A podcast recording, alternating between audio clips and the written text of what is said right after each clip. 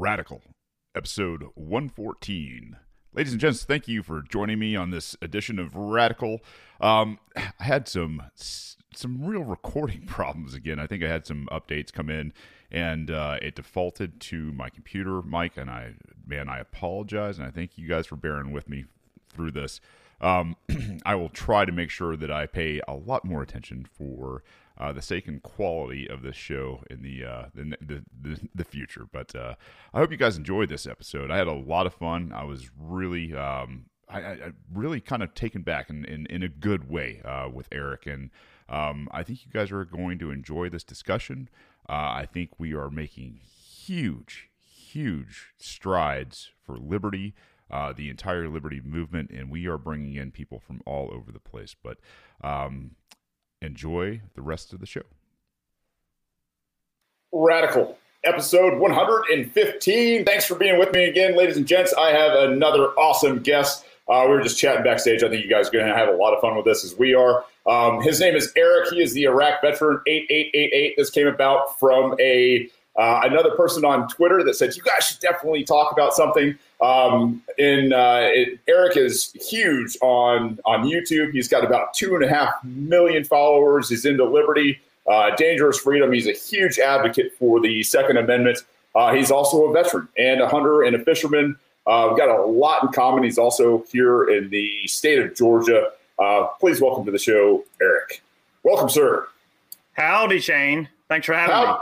How do, man? No, it's uh, it's good to have another uh, George boy in here, and uh, and we're going to talk a little freedom and, and, and liberty and everything else. But uh, I'd like, you know, maybe some of my crowd don't know who you are and haven't seen one of your, you know, gajillions of videos out there on uh, on two A and freedom and everything else. But uh, why don't you introduce yourself to everybody, dude? Before I get started, I just have to say the intro to this thing that that video roll in the intro is amazing. Like I, I feel like I'm, I should be jumping out of a helicopter in the action movie. Daniel Smoltz, man, I'm telling. Every time I have guests on, they're like, "Bro, what's going on with that intro?" Daniel that's Smoltz some, is uh, that's some Michael Bay level uh, production, man. Very well yeah. done. Looks good. Looks good. Yeah, I'll, I'll, I'll introduce you. If you, uh, he's always looking for more work, man. So it's, awesome. it's definitely. definitely one of those high energy guys, but that's one yeah, of those kind of things. When you see that type of an intro, you you almost kind of have to feel like like you've got to do something awesome afterwards, or else you're going to let people down. just, just, just two Georgia guys talking, man. No, you guys, it's just going to decline from here. It's like uh, a PT back in the use of the day, you know, when they say, "Hey, we'll, we'll start off slow and taper off from there," that kind of thing. So that's right. But hey, yeah, tell tell everybody about yourself, man. Yeah, you know, so Chad and I got started with the YouTube channel, you know, quite a long time ago. We're, we're sort of one of the, the, the OGs, if you will, in the uh, in the YouTube world in terms yes, of running this YouTube channel. What I think we've been at it a little over 13 years, so um, I haven't been doing it full time that long, but uh, it has certainly been a uh, really interesting journey, and it's been very uh, uh, a love hate relationship to see how YouTube has uh, changed uh, some would say for the worse, obviously, and some yeah. would say for the better. But you know, uh, change has come with the social media companies, and we've seen it from day one. Uh, you know, we got on uh, Facebook relatively early, of course, Instagram, and uh, I, I am fairly new to Twitter. So, uh, you know, when uh, you have one of your yeah, viewers, only forty thousand followers, you know. Well, when when one of your uh, viewers recommended you and I chat, and uh, you know, I haven't really done a lot of reaching out to folks that I've met on Twitter, so I, I would certainly relish opportunity to talk with you here and uh, and get on here and have a chat. And uh, we've just been making YouTube videos. You know, it, it just started out as us just wanting to document things that we happen to already be doing and just having fun and wanting to share it with other people. And that's really what the uh, the the lifeblood is of YouTube, at least in the early days, especially was folks just wanting to uh, engage with folks that shared the same interest as them and uh, it turns out uh, there's quite a few people that are into firearms, uh, as we could see.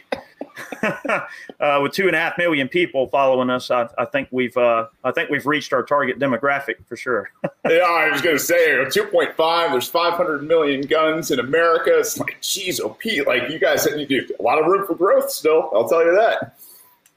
Yeah, but by by, by I, I, think I think by any uh, any person you know being uh, you know fair, I think 2.5 million is more than an accomplishment. I think it's a mainstay, and, and, and especially uh, in this day and age where you know the uh, you know kind, kind of you know I, you got to feel maybe like you were sold a bag of goods and and helping YouTube come up a bit, don't you?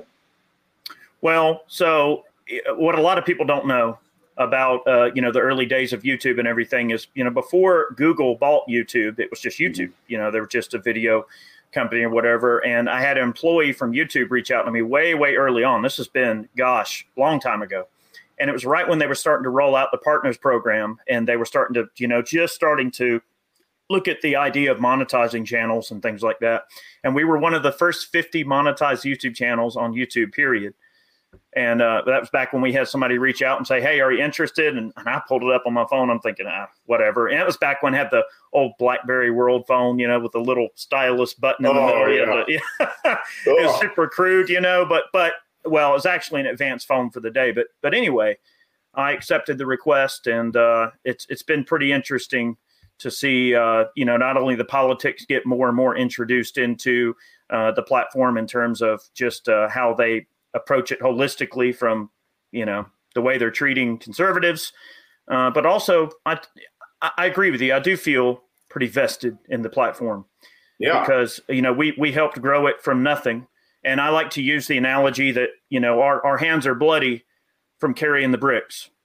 You yeah, know what i mean? We're calloused and bloodied from carrying the bricks that built that platform. So yeah i do take things to heart when i see things that are going on with the platform because i mean yeah you can't help but feel a little vested i mean imagine working for a company for 13 years i mean you know that's a That's- long time It, it, it, man, you know that's the thing. I've, I've not ever looked at it that way either. Where you know somebody talks about working for the company. I mean, it's not. I, I understand it's probably more more of a what a ten ninety nine type situation um, with those kind of guys. But still, you know, being somebody that contributes to an organization that, that lifts them up, that brings them um, two and a half million people on a regular basis um, to to engage in that platform and, and to you know have them do what they've done to so many, especially in your space. I mean, the fact that you guys still have you know a, a two-way type gun, um, you know. Channel, I, I mean, it speaks for itself in terms of you know what you guys have been able to accomplish. Because there's a lot of guys, they're gone, aren't they?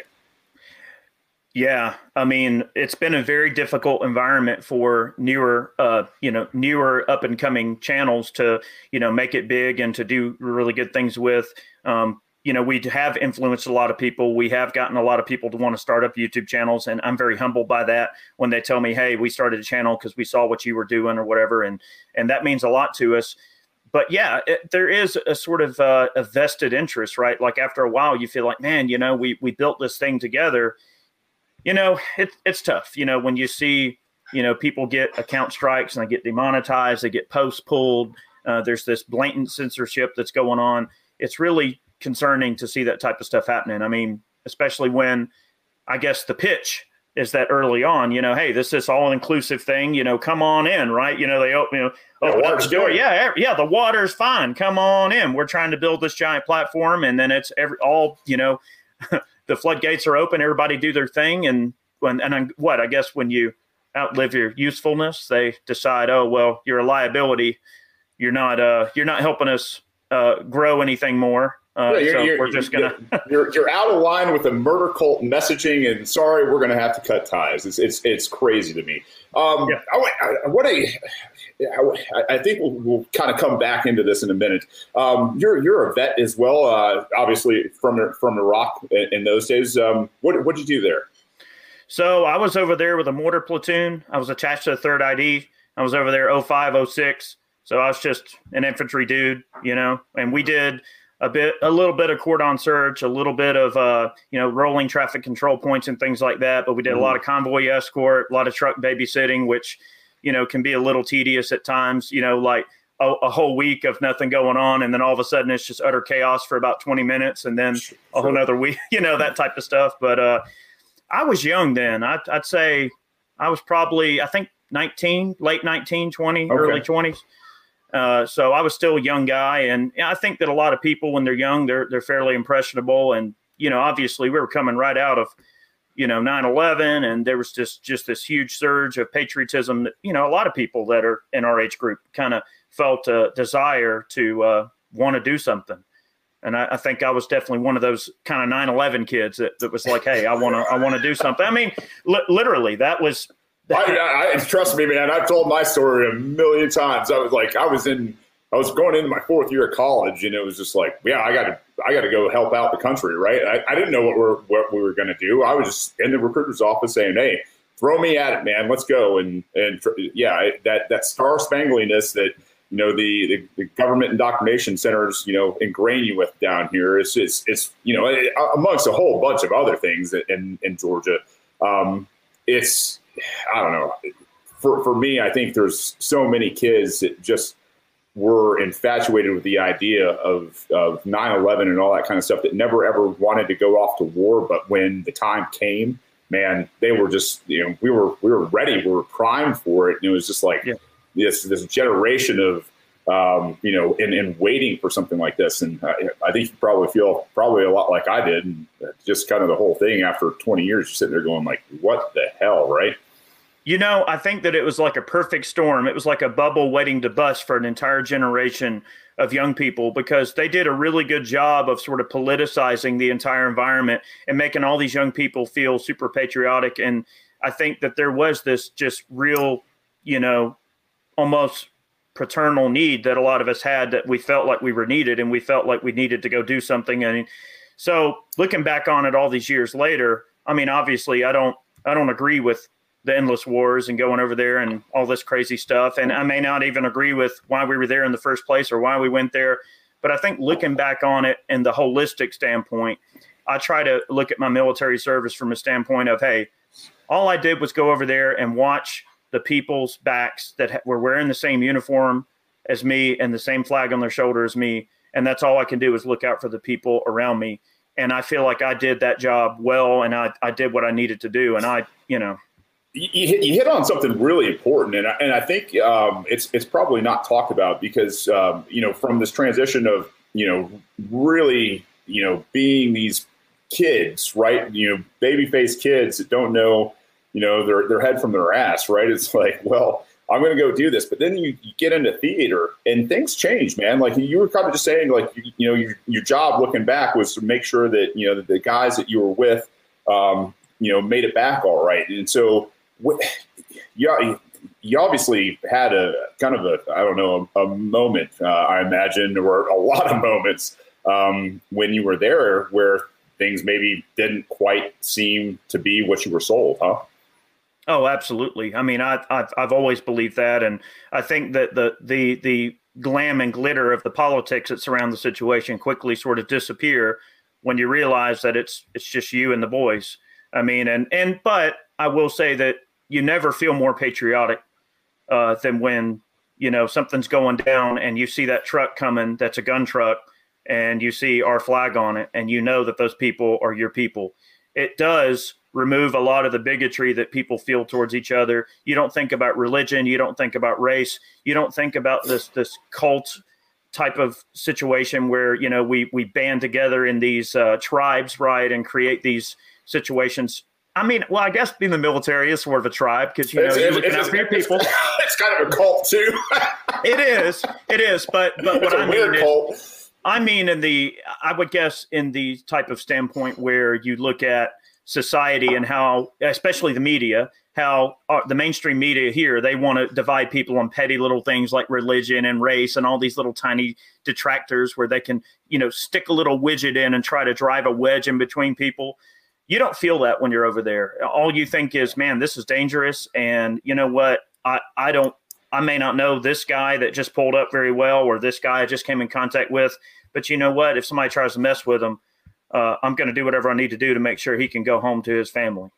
Yeah, it, it, it's it's definitely it, makes you I don't know it, it definitely makes you second guess some things and some choices and and what you've been told and and kind of the the official narrative of the state. And I, I always come back to that meme where the farmers. Uh, insurance guy with the bald head, you know, is standing there and he's like, "Yeah, we know a thing or two because we've seen a thing or two. And so, in this day and age, man, I mean, America, uh, you know, couldn't, you know, couldn't be, I guess it could be a little more divided. We haven't gone kinetic against each other yet. And I obviously, uh, you know, pray that that never, ever happens. But um, to, to see what's happening in America right now. I know um, you're you're more of a, a kind of a, a America First uh, MAGA guy. I I try to boil things down to basics, um, and I mean, you guys have got a, a, great handle on on a lot of things that I, I really really agree with you guys on. Um, and there are some things that you know maybe I'm a little you know I've, I've differentiated on, but in in today's America, I mean the the idea of America, I mean, has has kind of slipped, don't you think? A little bit. I mean, just I say a little bit, a lot.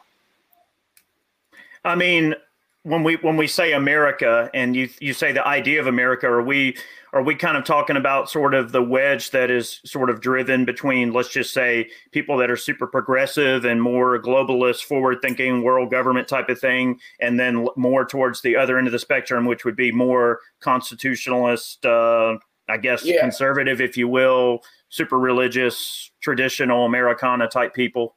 I, I, think I think the idea that I guess I should probably better explain it, it and, and, really it was more my my grandparents, right, that kind of uh, talked about this and instilled it into my parents and everything. It was that if you worked hard in America, right, and you you, you kept out of trouble for the most part, um, that you could you could really accomplish just you know, amazing things, your dreams, you know, and, and, and then some. Um, that that dream, the, the, the idea that you know you were a free human being that was not, you know, molested by the state and everything else. You know, that's a gr- really, really great point. In fact, it, it, makes me think of something that I mention to my friends all the time. And when folks, you know, talk to me about the American dream and about, especially folks in my age group, uh, I'm 37 years old. So mm-hmm. I grew up as an 80s baby. And I think that by the time, you know, kids like me got a little bit older, you know, we're kind of sitting there in the Clinton administration. So kind of think along the you know, uh, lines of that type of a time frame. You're probably a little older than me because you mentioned you were in college at nine when 9-11 happened, right? Yeah, right. bald and bald and old, man. right.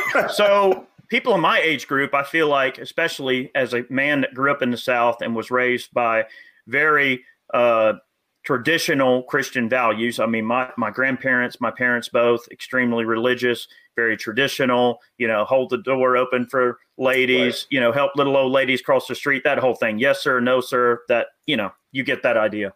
But I feel like our generation was sold a promise, right? That that you're gonna you're gonna work hard. You're gonna go to school. You're gonna get a job, and you're gonna have this, you know, wife in a polka dot dress with four uh, kids when you get home, and she's going to have dinner cooked, and you're going to get home, and oh, you know, how how'd it go to at school today, kids? Oh, it's great, Dad. You know, and and it was just going to be this picturesque Beaver Cleaver 1950s existence if you just did what we told you. If you went to school, if you went to the uh, to the uh, educational institutions, pay your dues, pay your way, pay your debts, get out in society, work hard, pay your taxes, get a job. This whole system that we were we were sold this promise mm-hmm. right? And I, I have always had the kind of over underlying vision, if you will, that my generation is sort of the uh, our generation, if you will. I'd say folks in our age range, probably the kind of forgotten generation. We sort of we got handed baggage, and we we were made a promise, and they knew dang well that they were kicking a very large and unruly can down the road that we may not be able to juggle. And I think they knew it, but yet insisted on selling us this this promise. And now we've got a man who's been in politics for 47 years, longer, 10 years longer than I've been alive. This guy's been in politics, right? yeah. And he's going to sit here and lecture me on how more government is going to make the world a better place and how he's going to fix things after 47 years. He ain't fixed it yet. you know, he's got some I'm, brand new shiny ideas for us, right? And I'm somehow supposed to sit here and get spoon fed that crap yeah. and believe it. um, you know, it's, it's rough, man. I mean, it, it like it, I'll tell you, you know, I, I I didn't believe him. I didn't believe Trump. I didn't believe Obama, and you know, Bush is where I fell out right with with presidents and politicians and and, and this whole state thing. Um, would would you would you kind of agree that we're a post constitutional United States now? Would I agree that we are a pro Constitution? No, United po- po- post constitutional United States now. Oh, post Constitution. See, when yeah. you when you said that, I, you said pro. I was thinking, wait a minute, nah. so, you know, not at all. I, I would I would say the answer is from a holistic approach of the government and the way that they treat their citizens. Absolutely, mm-hmm. I would say the hearts of the citizens and the way that we view our everyday lives and the way we view liberty and with the way we review each you know each other and everything mm-hmm. i would say the constitution is alive in our hearts because it's what we live it's what we know it's it's what we've been sold it's it's our document like that's that's our it's the law of the land like growing up you know we didn't have these liberal teachers that were telling these kids oh uh, you know all this indoctrination and all this falsehoods and stuff. When I was a kid coming up, the teachers told you like it was. You know, they they explained. You know, we had social studies, right? We we had civics, right? We were we understood, you know, what how the government worked, right? They, they made us understand liberty and our rights and how you know our laws work and how laws are passed in this country and our political process.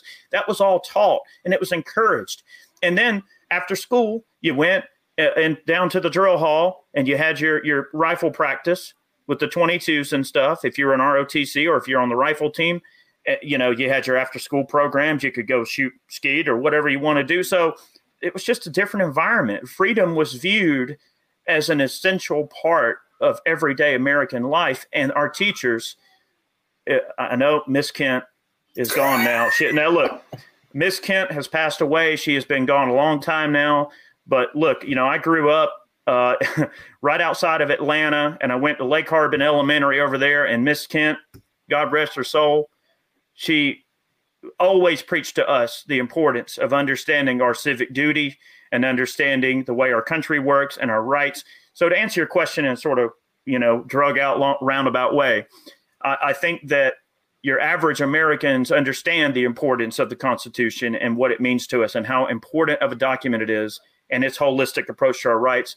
But I think the government just simply doesn't care. They just weaponize the entire system against the populace, and they just take the document and go, and they don't care. Do, do you think it's both parties at this point? Oh yeah, absolutely. Yeah.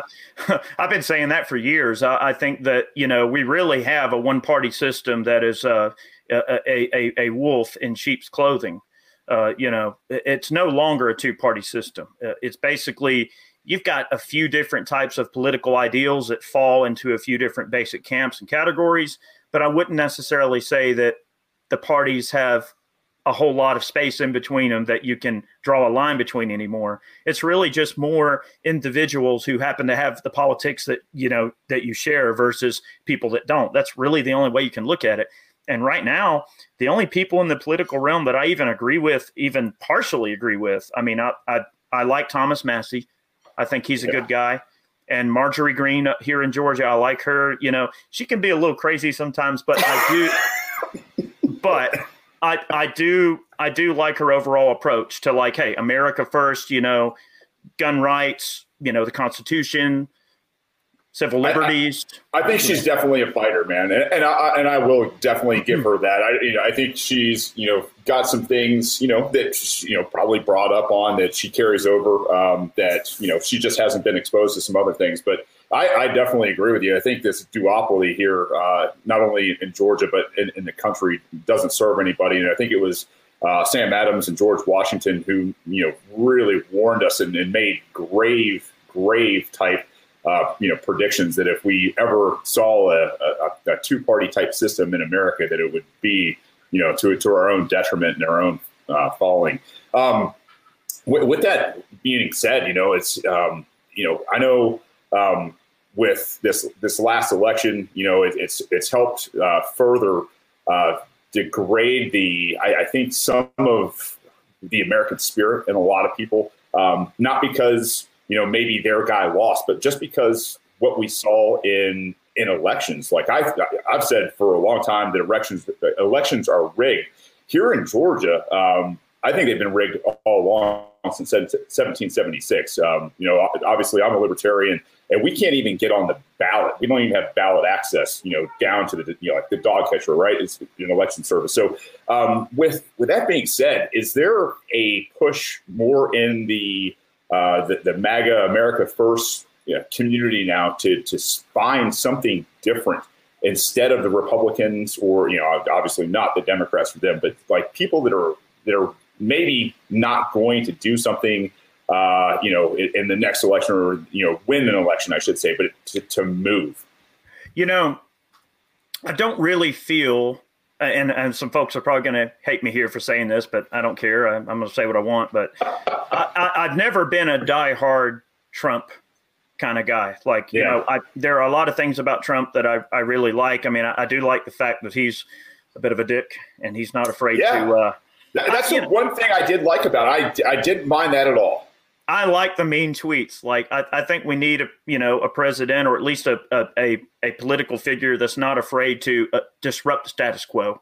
Mm-hmm. So if one thing Trump did accomplish, it was disrupting the status quo, and that I very much agree with. And without getting into the holistic view of every little tiny policy or this or that, I'll just say that I'm I'm not hundred percent in the Trump camp, but I'm not out of it either. I'm I'm kind of on the fence, having a look, you know. Yeah. But uh, the way that I approach Trump is that, yeah, uh, definitely a political outsider. And I think that what he did for this country and what he proved that this country needs, probably more than anything else, is someone who is not a politician. We want people that are real people that we feel like are going to represent our best interests. And I think the average person doesn't care if that person happens to be a multimillionaire or happens to be a very successful businessman. Because when I voted for Trump uh, back in, you know, the first time around when he was elected, I think that uh, you know, the way I looked at it was, hey, this country's in trouble. Uh, we're fiscally in trouble, right? We're spending ourselves into oblivion, right? And I'm thinking, well, well, what better leader could we have for this country than a very successful businessman that has, you know, done really good things in the business world? I mean, he's obviously well liked. So yeah, there was this sort of cult of personality that surrounded Trump that made him very uh, approachable and, and made, you know, a guy like me who's been told his whole life, you know, do this, do, you know, whatever. Mm-hmm. Yeah, you kind of think, well, maybe he can, you know, run the place like a businessman and fix things. And honestly, I think he did a fantastic job overall. I mean, the holistic, uh, you know, approach to the way that he ran the country for the four years, I think was pretty good. I don't agree with his, his position on the Second Amendment. Okay, I, I don't agree. no, I, have seen you talk about it, and I, have seen you even cite the uh, the sixth district uh, courts uh, you know, you know where they, where they basically struck it down. Uh, the the whole bump stock, uh, you know, where you can't have you know federal agencies not only determining policy as bureaucrats but also enforcing those. I policies. feel I feel like he was a very weak Second Amendment advocate, and I think calling him a Second Amendment advocate is a, is a, is a, a stain on the yeah. collar of, of advocacy for the Second Amendment. So you know he he made very ill statements about suppressor ownership. Uh, he of course you know signed the bump stock uh, ban, which I don't agree with, many other yep. things. So, you know, and we had control of the ship for two years. What happened, right? So, to segue into your other point, all right, what do we want? What do we need? Do we need another party? Do we need better politicians? Do we need better people? The answer is look, whoever's going to be there and whoever's going to wave that banner, they need to fight. That's why I like Marjorie Greene so much because, yeah, she can be a little batty sometimes and a little like, whoa, you know, but she's a fighter. And that's what we need. We need fighters. We need people who are willing to get in there and upset the establishment, willing to get up there and ups, upset the good old boy, you know, way of doing things yeah. and actually make some things happen. No more talk. We want to see action. We want to see results. We want to see them actually do things that actually go towards, you know, the platform that they're running on. How how do we get the the crowd that's tired of both these parties to venture out into maybe libertarianism or another party or whatever. How do we get people to stop, you know, wanting and saying, well, I just want somebody who's not a politician. I want somebody who's not going to take a ton of money. I want somebody who's not going to serve there forever. I'm not I want somebody who's completely disconnected and I want somebody who respects our rights. Like how do we get those people from saying I want to actually pulling the trigger for somebody who is that way?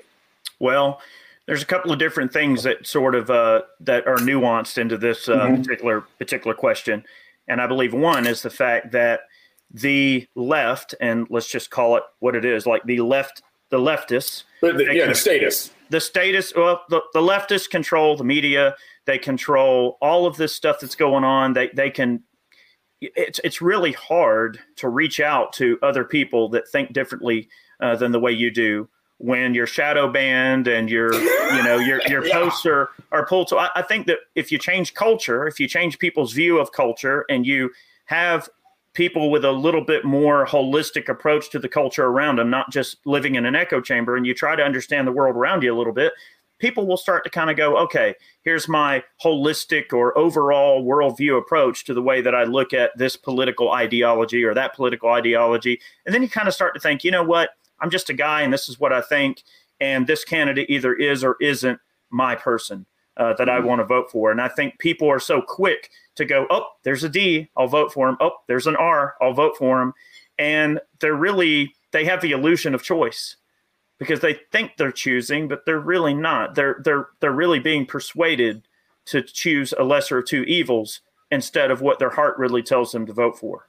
Yeah, and they, in, in, in effect, they've at some you know level inside their mind accepted that either way it's going to be evil and I, and I don't understand like for the life of me you know it's I've run a few campaigns and you know it's, you know one is a Republican and one is a Libertarian and it's like you know you you you you, you see this right you're the you're the guy that gets off the butt and, and actually takes some action and you know the people that say oh I want all these things will still go to the ballot and say look I'm voting for the guy that I think can win instead of like, hey, you know what, this is a protest vote, and I don't give a damn whether my guy wins or or not. And it's like, I, I'm, I'm telling you, like trying to crack that nut to where you can sit there and say, you know, where do people have enough? Where do people say, I don't care Uh, if my candidate wins or loses, I'm going to send a message one way or another.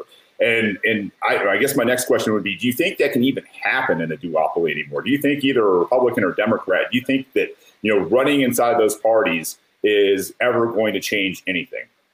Well, I think what needs to happen is I think that some libertarians need to kind of like snuggle their way into the Republican Party and just. I tried that.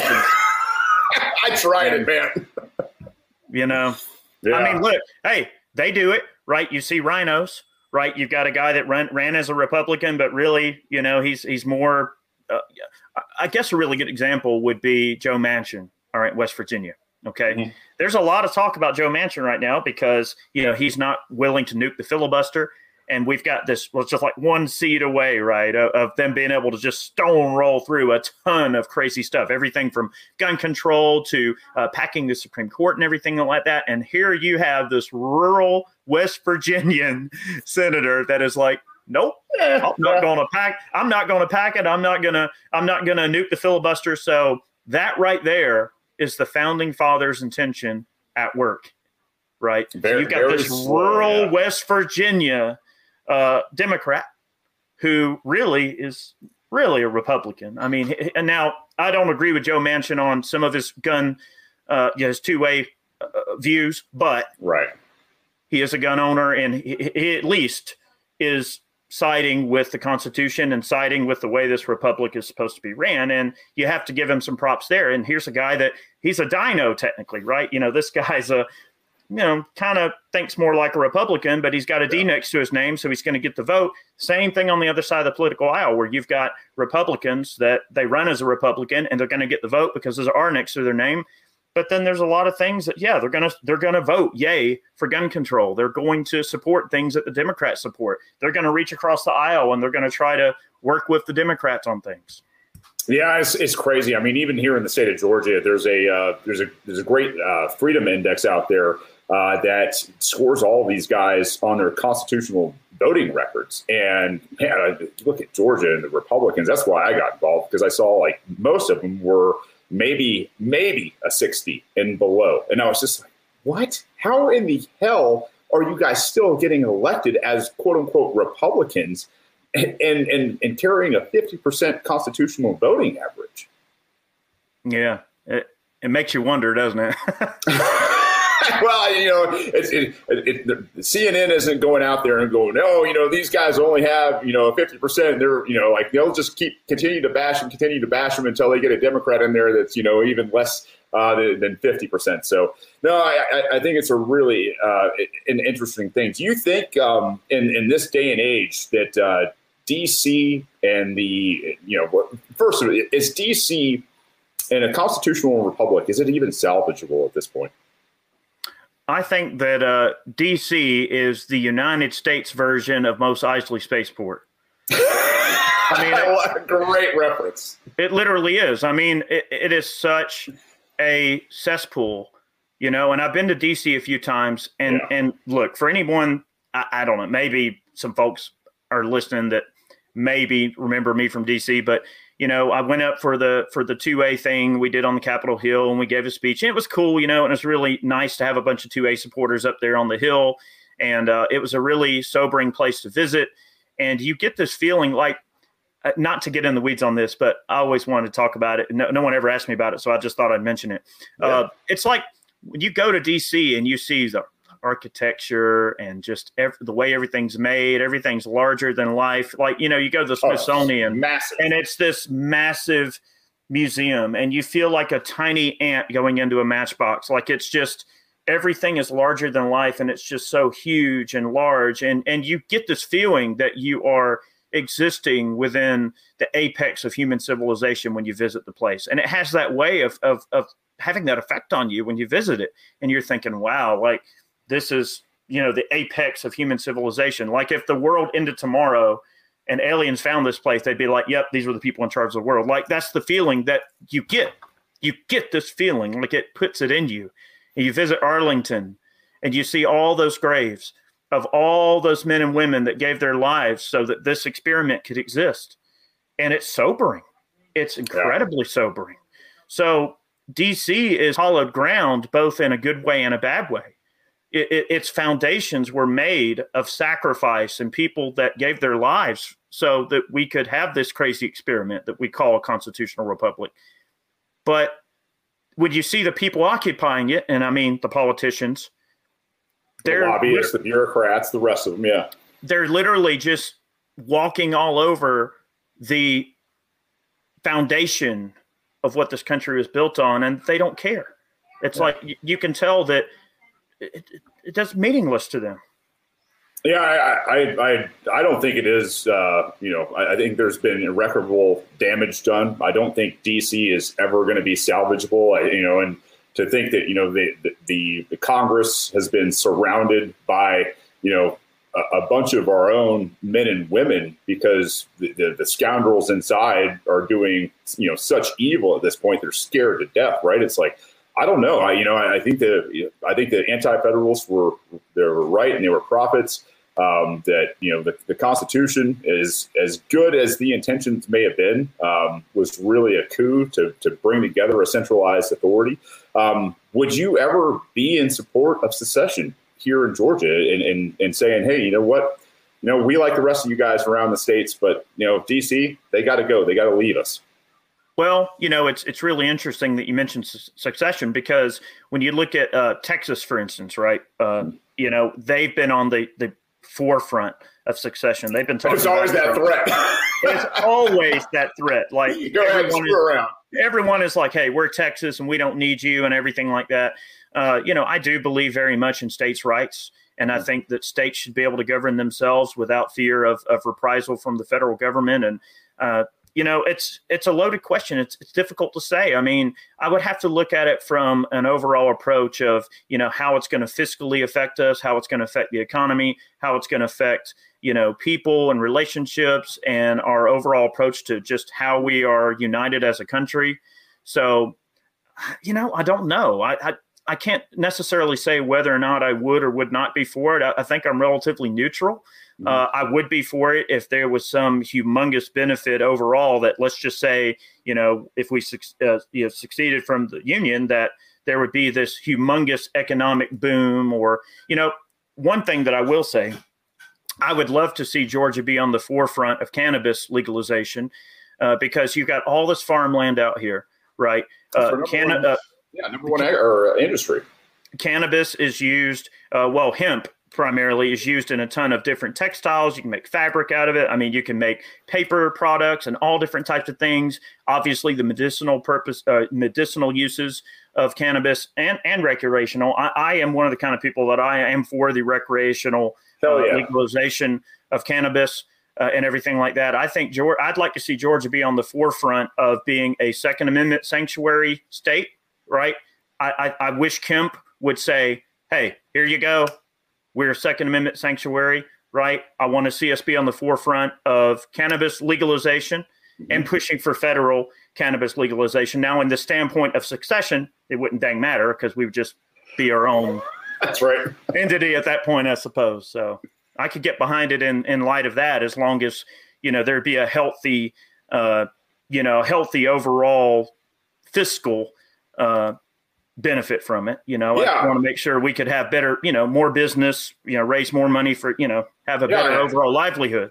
Yeah, I, I, think, you know, in terms of, you know, the, the first thing that I think of is, well, all the federal taxes and bureaucrats, they're gone, right? So, like, if I'm not paying, you know, somewhere between 15 and 30% of my earnings uh, on top of all the other ridiculous, you know, indirect type taxes that come in and, and, and zap us of our, I think, you know, the economy starts to flourish, you know, straight straight away from that. Um, to, to be able, you know, to be in charge of our own ports and our own agriculture and our own industries and things like that, uh, to, to, to free people. Because let, us face it, I mean, you, you, talk about cannabis as an industry, um, being that you know agriculture is our number one industry here in Georgia. The the freedom to say, listen, Georgia, you've been handcuffed, you've been gagged, you've been blindfolded you guys have been working in a market that you've been totally isolated from your like who the customers are, right? Like let's rip all that stuff off and let's get down to like really, really removing all these barriers uh, into the market. I, I, heard you know something um, from uh, Ted Metz, uh, who had done a ton of work with the, the cannabis industry, where if we were to grow uh, cannabis in the state of Georgia, we could produce two bumper crops a year that could run every every diesel engine on Earth for the entire year. Is that not nuts? Right. And why is there all this bureaucracy and red tape that keeps people from doing it? I mean, there's all this unused farmland. There's tons of things. You look at all the subsidies and things where the mm-hmm. government buys up corn and certain crops and, and makes the, you know, for ethanol and things like that. I mean, all this random stuff like that. I would love to see the cannabis industry boom in Georgia. And it needs to. I mean, if there's a way for our state to utilize our land resources in a way that benefit, better benefit, uh, yeah. the lives of Georgians, I want it to be allowed. So if there's a way to do it, then I say we do it. So yeah, so if, if we're if we're out that you know if we keep the tax money that we had to send to those people and you know we are energy independent within four years, I think you know those two things alone, I'd be like, yeah, I think we could probably do this without DC. The rest of you states, if you guys want to hang out and be cool, great.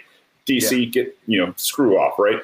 Um, I think that's uh, it's, it's really cool that you are you know down with both the idea of secession and cannabis. Um, as a vet, have you have you looked into a lot of the medicinal qualities of cannabis and, and psilocybin and all those? Oh, absolutely. Absolutely. Um, I'm a big fan of Joe Rogan. I really love his work. And uh, he's one of the guys that kind of got me uh, into the idea of microdosing things like psilocybin. Uh, I have uh, for for the purposes of this, obviously, I do not. I do not. But uh, it is very inter- uh, an interesting science. I have always enjoyed uh, the science of psychedelics and how mm-hmm. those particular things uh, affect the mind and affect your overall creative process. And it's always been fascinating to me. Very, very fascinating.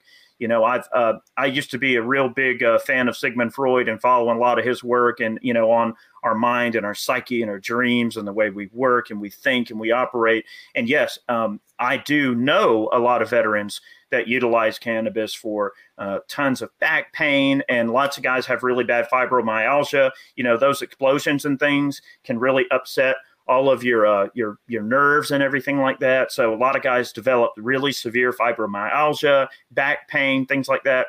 Uh, it is super super great for especially um, anxiety, right? You know, a lot of guys have post traumatic stress syndrome. So obviously, you know, folks that are using the oils or using, uh, you know, the flower, using the edibles, or whatever case it may be. I do know a lot of folks in the veteran community that utilize it uh, for medicinal purposes, and it definitely enhances their life. And one thing that I like about the idea of it too is it's a natural remedy. You get rid of all the big pharma, you get rid of all these big pharmaceutical companies that are pumping you full of all this crap, and these doctors that are just keeping you medicated and dumbed down with all of this random crap, no telling what you're putting in your body. I do like the fact that cannabis is a natural remedy. The universe gave it to us. It's there. It grows out of the Ah, I love right? it. You know, I mean, why why is that not a thing? Why why should cannabis a- not be legal? Yeah, I mean, to, to, to think that the, the murder cult, as I call them, can remove nature as a right, right? Like, I mean, whether it's psilocybin or cannabis, um, especially from people that have had some type of you know traumatic event in their life where they can help them work through some things mentally to see it from you know a different viewpoint even inside, their own head to have those you know moments where whether it's introspection or whether it's talking some things out out loud with somebody that they trust and they love or people that have have kind of gone through the same thing man. I uh, totally agree with you on, on all those and i will say as a guy who has probably used everything uh, in terms of cannabis, minus the dabs. I haven't done dabs yet. Like those things are a little too druggy. You know, like you, got to get out There's like the, the lighter and all that. No, that's that's not for me. But the uh, it, it does it does amazing things for uh, the soul, right? In terms of healing and, and and and bringing back empathy into people's lives, which I think you know as as as veterans, a lot of times we miss uh, because it's always mission, mission, mission, and your your brain, you know, I can say brainwashed almost. It's like mission over your own life, right? So everything else is a far second. When in real life, man, it's it's about people, it's about relationships and things like that. Yeah, I mean that's a I've never thought about it that way. That is such a great perspective to look at it from, and a great scope to view the whole situation under uh, when it comes to that sort of thing. You know, you know, finding peace with yourself is a very important thing for people Yeah. to do. You know, and I think that there is a lot of you know misunderstood and and I believe uh, demonized wrongly demonized perspectives about uh, you know psychedelics and cannabis and things that Yeah. are, are just ill-founded and they're just i think big pharma gets in the way of a lot of that because Yeah. they're making money hand over fist Oh yeah, you, how, how the hell? I mean, you, I mean, if you're going to grow psilocybin or cannabis, I mean, you're talking about you know a, a very small amount of time, right? And you can produce more than you could ever use. And and really, you know, at that point, if you start understanding, you know, dosing and and and you know preparation and all that kind of stuff for other people out there, you start to have an industry in and of itself that's actually very bountiful that costs very little and that's not profitable for those people. And so you kind of see you know the, the not only that but like what it does to people in terms of opening up their their psyche and and love in Philadelphia for other people you're like oh yeah man there's there's a real damn good reason that they they shut all this kind of stuff off and you know tried to calcify your pineal gland so that you weren't spiritually connected. You were in this kind of like sterile state of faith and religion and not really in touch with everything else. I think it's you know probably one of the, the biggest you know conspiracies of our time. Actually, believe me i completely i totally agree with you you know i used to keep a dream log you know after Mhm. reading on sigmund freud's work a lot uh, i used i know it i might seem uh, lame to some people but i used to keep a dream log and every time i dream i wake up in the morning i write down what i dreamed about and everything i think it's important to have a spiritual connection uh, Yeah. with nature. I think nature is a big part of it too. And you mentioned earlier those kind of hurdles like you said something you said it's not profitable to big pharma right? Well you're right it's not profitable. All right well to kind of go back to what you mentioned about uh, taxes right? You know oh uncle sam keeping 30% of your money. Imagine how good your life would be if if you actually got to keep everything you made and not have to you know give it away to some person under the threat of, uh, of violence against you right yeah, so, you know, everybody wants to talk about, oh, a coronavirus check. Well, I don't want a coronavirus check. I want to keep the freaking money I made. yeah. I, I, I, You know? I want to I want to I want to attain something so much higher than that. Not only for myself, but I want anybody and everybody out there to have the, the that that American dream, right? I want people to think that if you go out there and follow your passion and create some genius within your own niche, right, where you revolutionize that whatever niche you're in, and then get paid for it for contributing to society, lifting the human condition, and and that's what it's. I mean, that's what it's about for. I think guys like yourself and guys like me is like, how do we make this happen? And it, and it only happens in a, in a much freer world. Um, I, man, I could talk to you forever about. I think all this government stuff. I got to talk to you about guns a little bit, man, or else you know the people out there that are that are the gun bunnies are gonna women you talk about guns. So um, I, I, saw today. Uh, I think it was in your in your Twitter feed, man. The uh, the Smith and Wesson uh, was that the uh, M and P fifteen S that you had up there. Yeah, the little twenty two. Oh man, I love that gun. Those just came out in uh, December. Uh, so that's a new product for Smith and Wesson. Their little pistol version of the yeah. uh, M&P 1522. You know, very lightweight polymer construction, and the way that bolt uh, bounces in the receiver, and the you know it's very very quiet because of the polymer construction, and yeah. with a suppressor, super super quiet with subs, real accurate, very lightweight. Uh, the rail system's polymer too, so super lightweight little setup. I like those quite a bit. You know, if I find deals throughout the day, like on on not to self promote, but you know, I mean, when in Rome, that's right? part of the reason, right? All right, like when, when when I'm when I'm at home, if we're not filming and stuff, yeah, if I'm on Twitter insulting people all day, like I'm known to do, right. I may throw up the occasional deal, you know, if I find something cool, you know, because hey, we all want to save some money when we can, so try my yeah. best.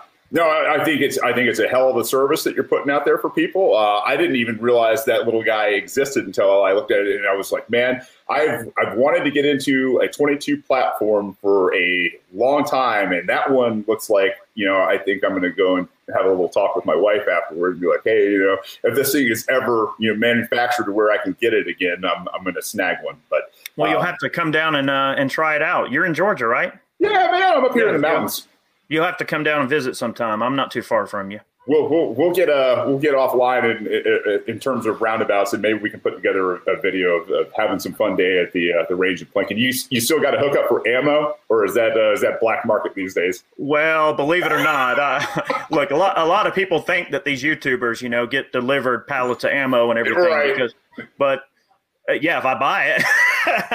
no, I mean it's it's out there. Um, I mean the prices on some of the ammunition is is trying to go back down.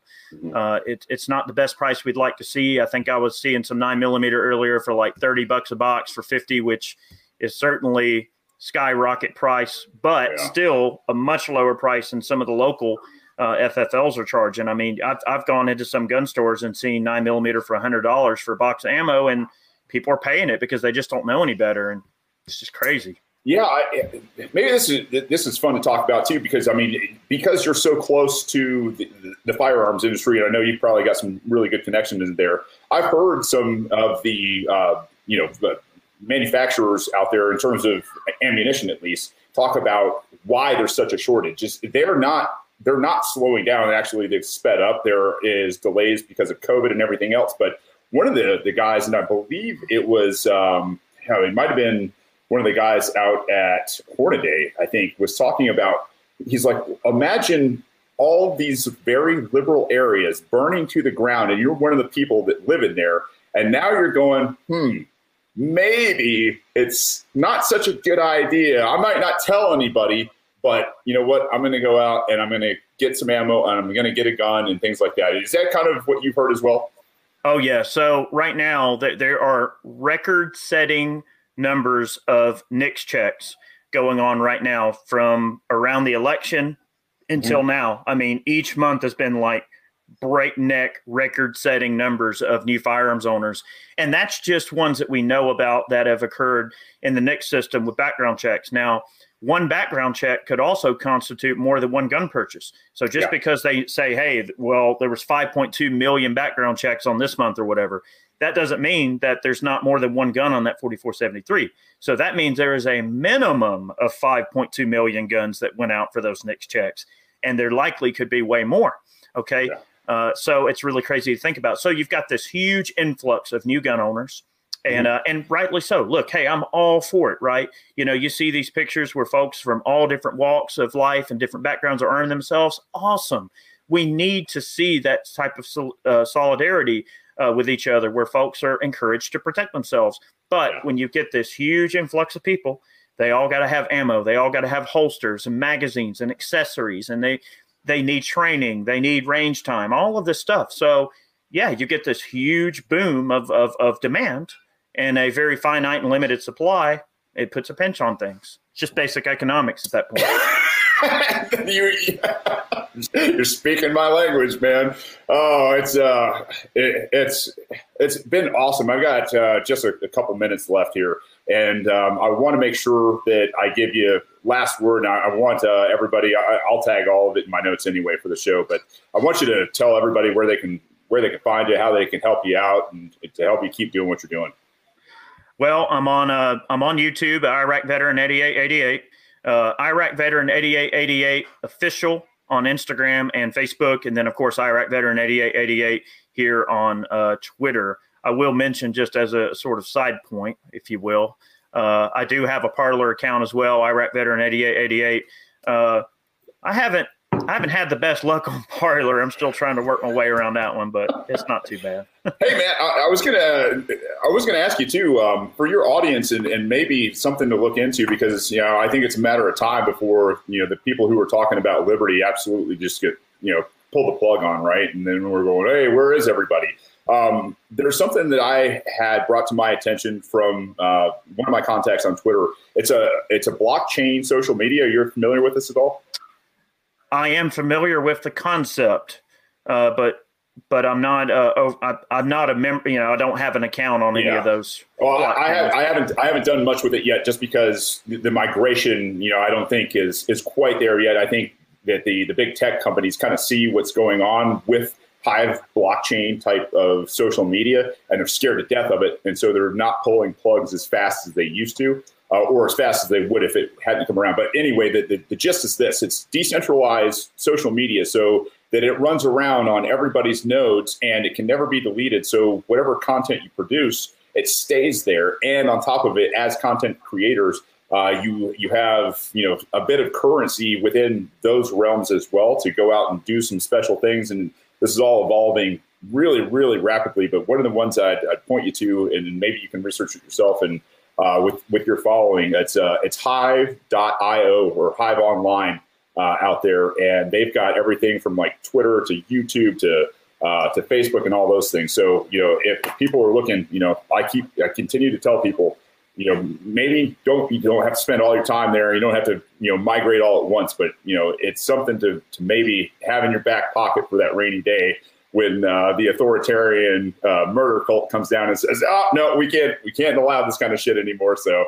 Um, It's kind of like Napster for social media in a way, because that's what Napster was. Was like yeah. a, you know, everyone Decent- had a little piece of the song. That's right. Yeah, no, no one had a, had the whole song. Everybody just had a tiny piece of it. Yeah. That's exactly right. So some part of your song would be really high quality, and then you'd get something like where somebody was holding up the, uh, uh, the, the, the I guess the recorder at the time. Jesus, getting old. Um, but hey, man, I mean, just I could I could talk to you all day, and there's a ton of subjects like fishing and hunting and everything else. Man, Eric, I hope you'll come back on with me at some point, and uh, you know, if, if you want to go and and bust some caps and do some plinking, man, I'm uh, I'm all about that kind of stuff, and. Uh, yeah, you, we'll get off. We'll, we'll get on offline and, and have that. But uh, appreciate you coming in, man. Thank you very much. Thank you for having me, Shane. And look, maybe we can have you on our podcast as well. We have our Life, Liberty, and the Pursuit podcast, LOP. Uh, we'd love to have you as a guest eventually. I'd, I'd jump at the chance, Eric. Thank you very much, sir. Awesome. Thank you, Shane. Thanks, ladies and gents, for sticking around through that. Uh, like I said, I will fix the audio, uh, and I appreciate your patience.